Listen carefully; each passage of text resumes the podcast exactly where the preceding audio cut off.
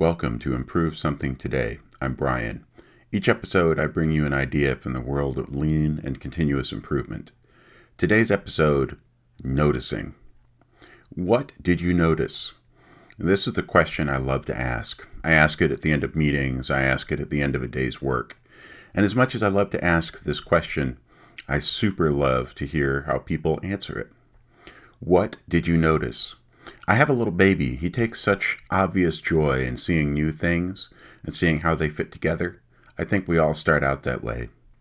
But when it comes to the work or activities that are most important to us, it can be really hard to notice what's actually going on. We're too far into it, we're too close to it. What we know clouds what we can see. So, a critical activity in Lean is noticing what's going on there are a bunch of habits and worksheets and methods I use to help folks start doing this and keep on doing it. But all of that is only a means to an end. What's important is that people practice seeing their work in a lean way.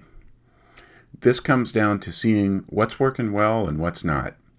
It means seeing which activities create something of value to the human being whose flourishing or happiness depends on the quality of your work. It means seeing things from the customer's perspective or from your colleagues or collaborators' various points of view. And it means seeing problems everywhere and seeing those problems as opportunities for improvement. what do you need to pull this off? I think there's two things.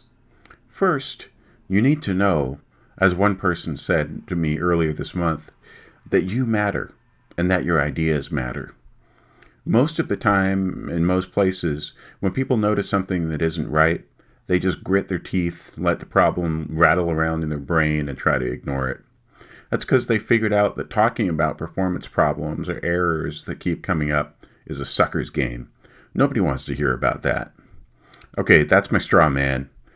In a learning organization, people know that they matter and that their ideas matter.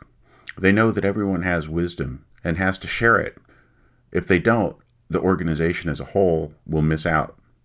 So it makes sense in a lean world to try to make work visible and to act on good ideas however they're unearthed. The second thing is that you need to practice noticing how things are going. This one just takes practice.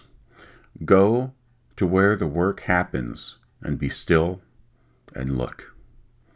You'll get distracted, and that's okay. You'll notice that you're not noticing anymore. Begin again. Write down what you see. You matter and your ideas matter. Taking time to notice what's going on around you is where those ideas come from. Okay, that's today's episode. What did you notice? Next episode Standards. Thanks.